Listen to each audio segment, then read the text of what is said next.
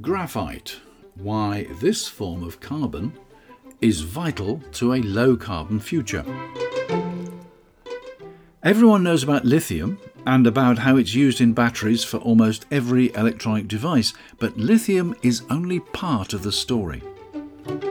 Hello, I'm Anthony Day with your Sustainable Futures Report for Thursday, the 13th of July.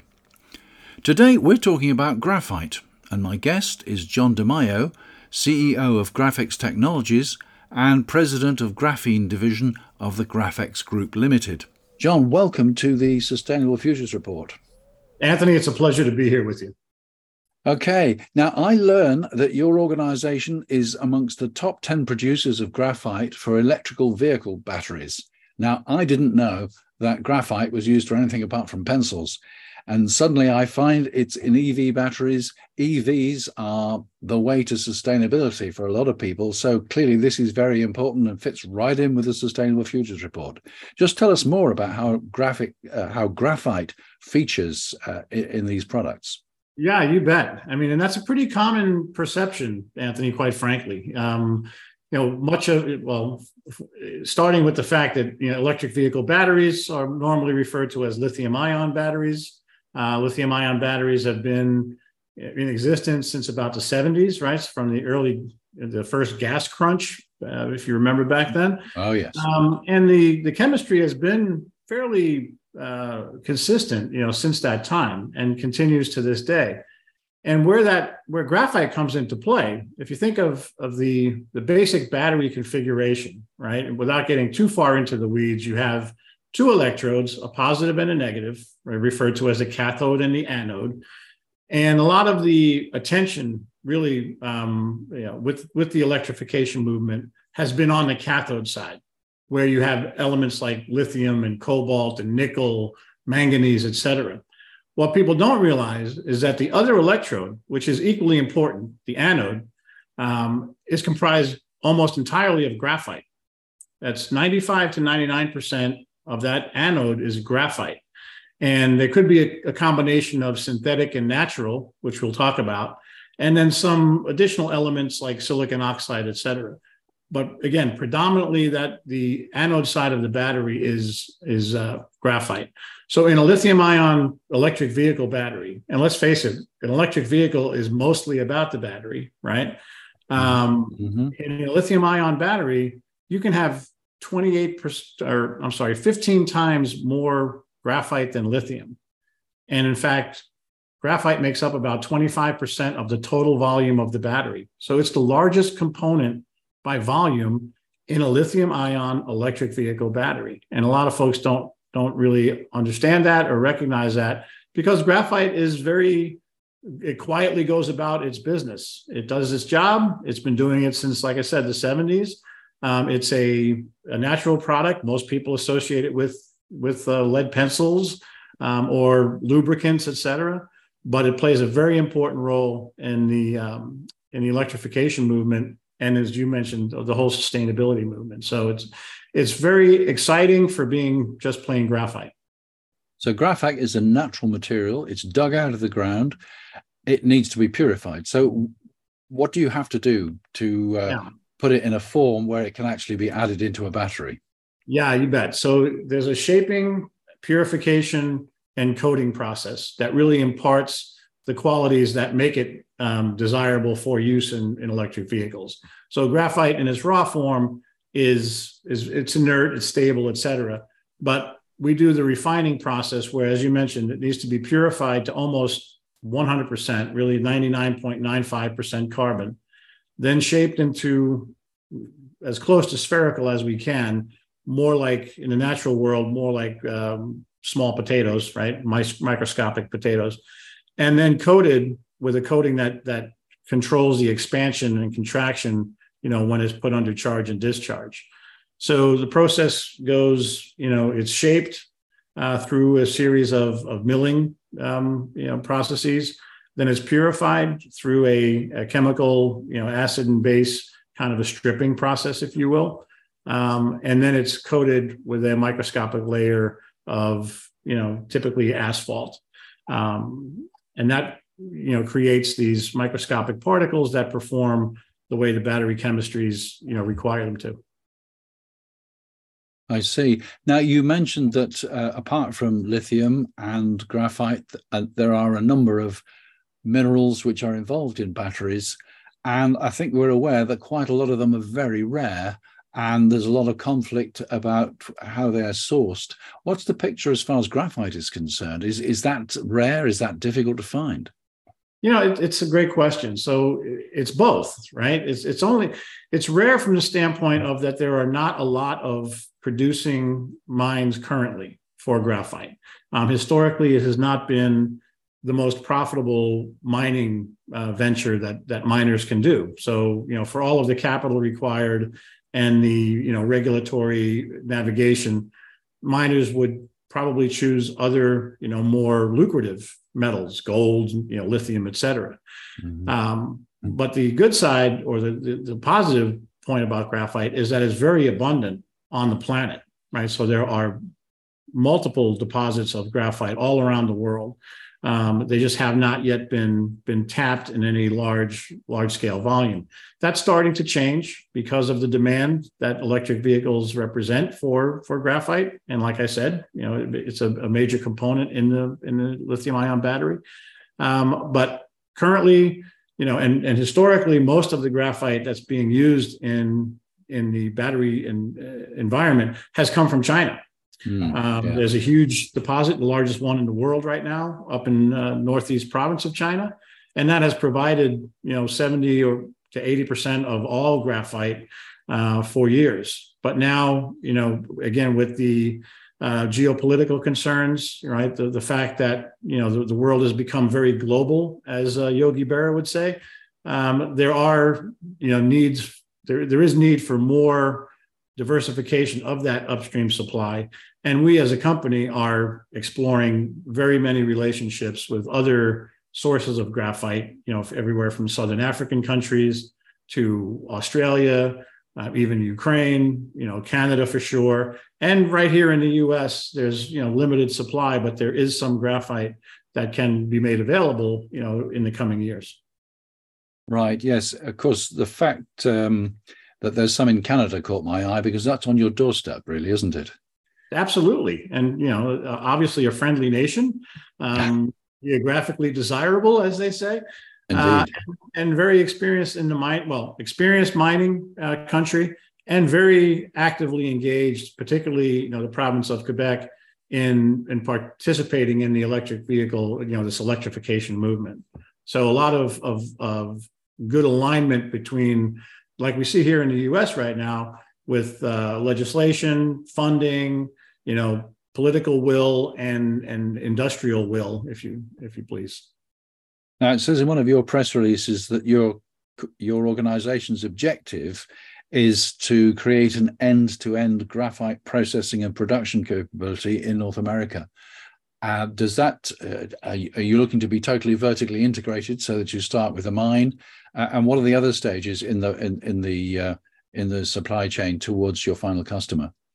Actually, no, not the mining, right? So we're going mm-hmm. to, you know, we believe in, in sticking to your knitting, so to speak, right? Yeah. So we have over a decade of experience in the refining of graphite.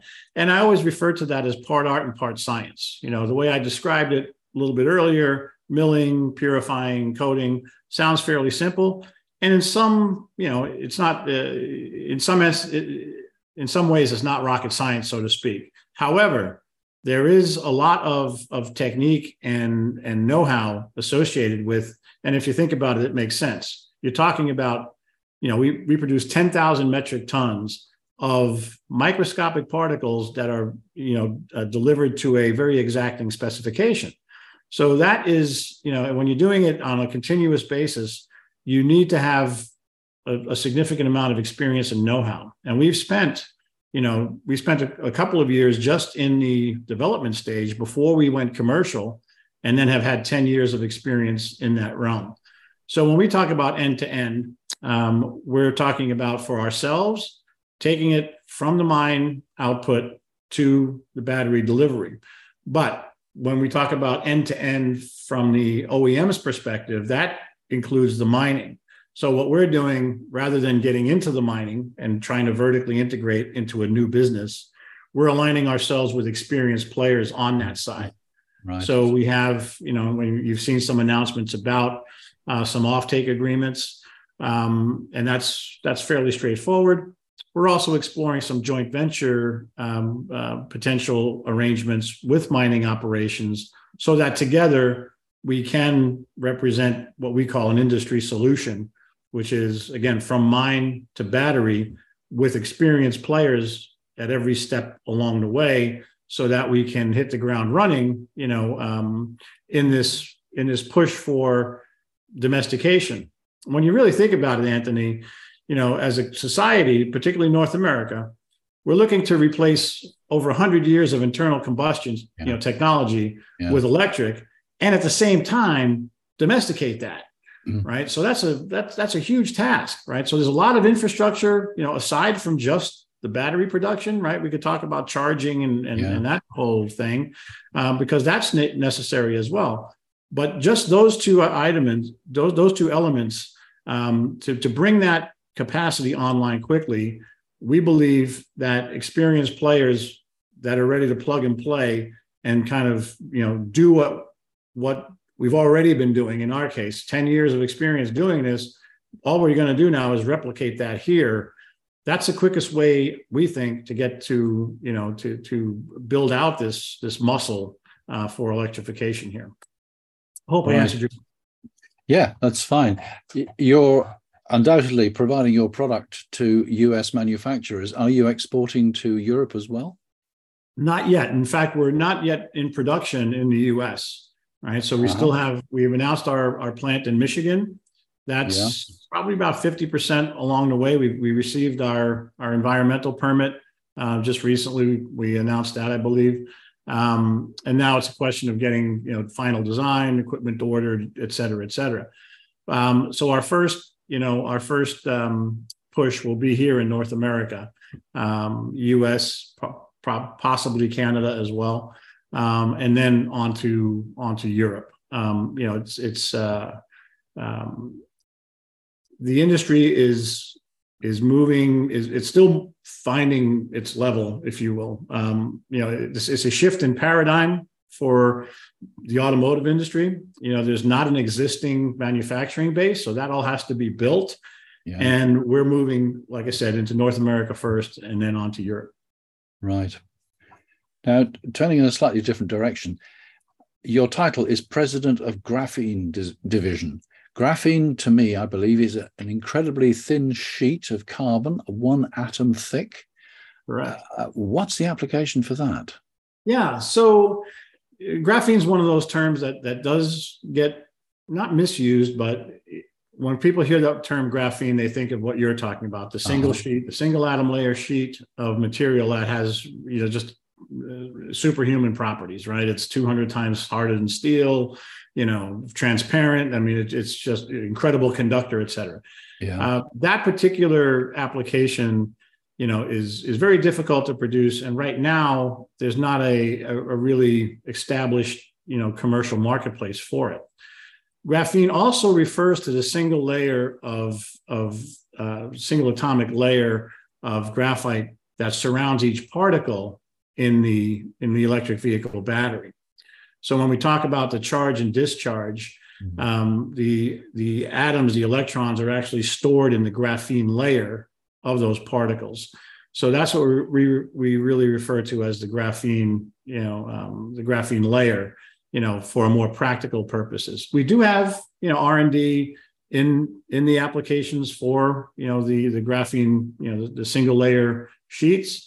Um, but we're focused primarily on you know the production of uh, and refinement of graphite for electric vehicle batteries and and and, and battery energy storage. Let's not forget that there's a, a huge um, need for uh, in this electrification movement for storage, you know, for renewable energy to be um, accessible, you know, in off-peak or off-production timelines. Right. That's always been the knock against renewables. The wind blows at night. We need power in the day sun shines during the day, we need power at night. Batteries is kind of the answer to level that out. And so graphite is required in all sorts of batteries, not just those going into EVs.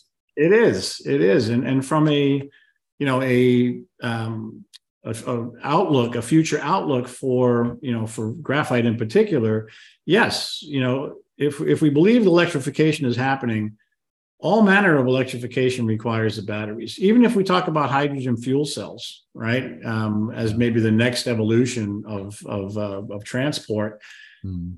there needs there's a battery involved in that ecosystem yeah. as well. Yeah. So there's no getting around it that that batteries are part of this uh, electric future. Well, we've got a challenging future if we are going to electrify the the whole population of global motor vehicles. We really have. Um, and there are going to be tremendous tra- uh, challenges to the supply chains. From what you're saying, graphite is not going to be a limiting factor. Uh, you, are going to, you're there to meet the demand.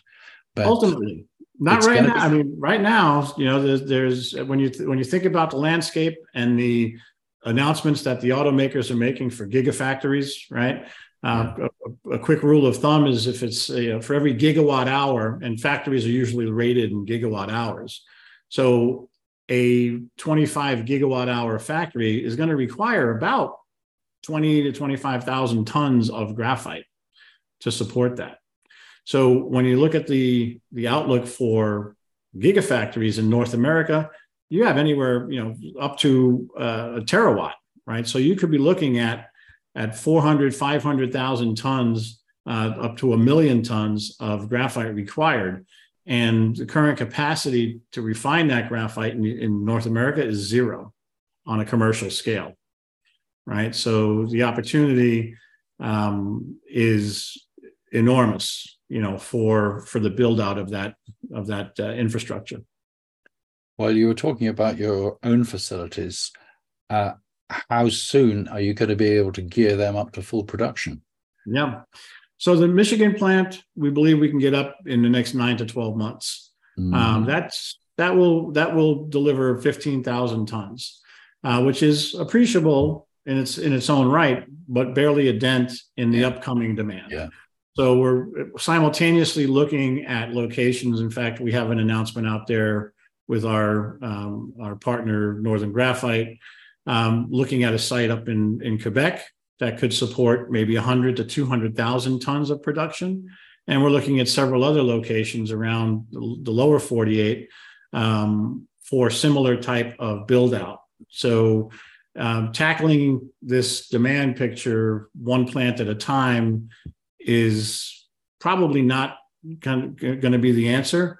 We think that these, what we refer to as flex factories, is going to be the way uh, to address this. And what I mean by flex factory is we'll build out um, this capacity in increments based on the timing of the demand that comes online. So as gigafactories get mm-hmm. built, we can build out support or you know production to to meet that demand. But we're looking for locations that can house these larger you know um, production facilities. Do you ever think there might be a risk in our betting on electric vehicles. In other words, could we perhaps see fundamental changes? Maybe because the electricity infrastructure simply cannot power all those vehicles. Maybe because there's a move towards uh, 15 minute communities. I don't know if you've heard of them, but the mm. idea is uh, a community where everything is within 15 minutes, either walk or cycle ride. And right. therefore, that would reduce the um, demand for motor vehicles. Yeah. Um, so I'm sorry. Again. Yeah. Well, you know, there are different scenarios, but you're, you're happy to bet on the EV, are you? well, we're not. We're not just betting on the EV. I mean, EV is is representing the the most you know obvious demand um, and immediate demand uh, for for batteries, but 15 minute communities. I mean, the the move away from fossil fuels, I think, is is a one way trip. Um, yeah. You know, we, we can argue, not, not argue, but there can be argument made that you'll never move 100% away from it. And that, that, that may be true. But, you know, for a sustainable future, I think that electrification is, is the way, whether that's, again, renewable, people will argue, again, uh, nuclear, right? But we do have solar and wind available today, and other other renewables that are being developed. I've been in this space for you know 30 years, so I've seen a lot of of these these uh, technologies, and they they keep getting better, et cetera. So electrification is is, is happening. Electric vehicles, yeah, they they may take a, a different role uh, in in the future, but electrification is happening. Electrification equals batteries. Batteries equal graphite. So for us, you know we're we're comfortable in our in our role um you know the question you asked might be a better one for for the electric vehicle manufacturers yeah. but you yeah. know we're we're bringing a basic element to the electrification movement and right now that that's focused a lot on electric vehicles but like i said you know energy storage is is a a going to be a more dominant player as we we move ahead well, come what may, I think we agree we live in exciting times. for sure. For sure. And this is very it's very exciting for a guy that's been, you know, in the sustainable world. And again, you know, I've, I've been in uh, um, uh, energy transition before it was even called that, right? Working on you know, concentrating solar out in the Mojave Desert back in the 80s, right? With uh, molten salts and all that.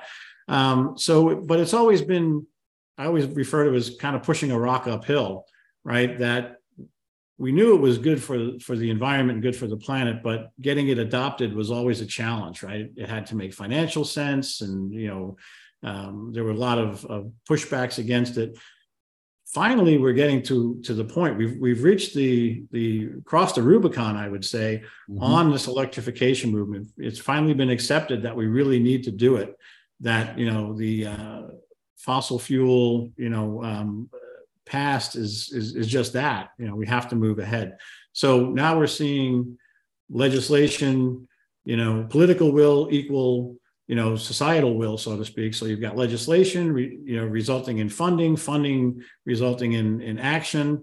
Um, so it's a very exciting time for for a guy like me and probably like you uh, that we are finally, you know, moving forward um, it might be chunky and it, there will be bumps along the way, but we've seen that before. We've seen fits and starts and stops.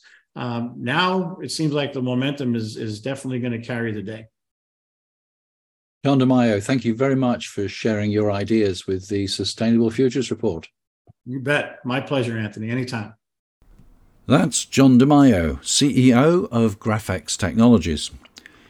Before I go, there's another story about Just Stop Oil.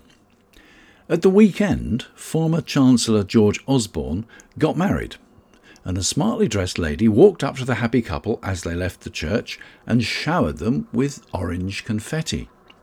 This caused an outcry amongst the usual suspects, blaming Just Stop Oil, and Priti Patel went so far as to call them lowlife.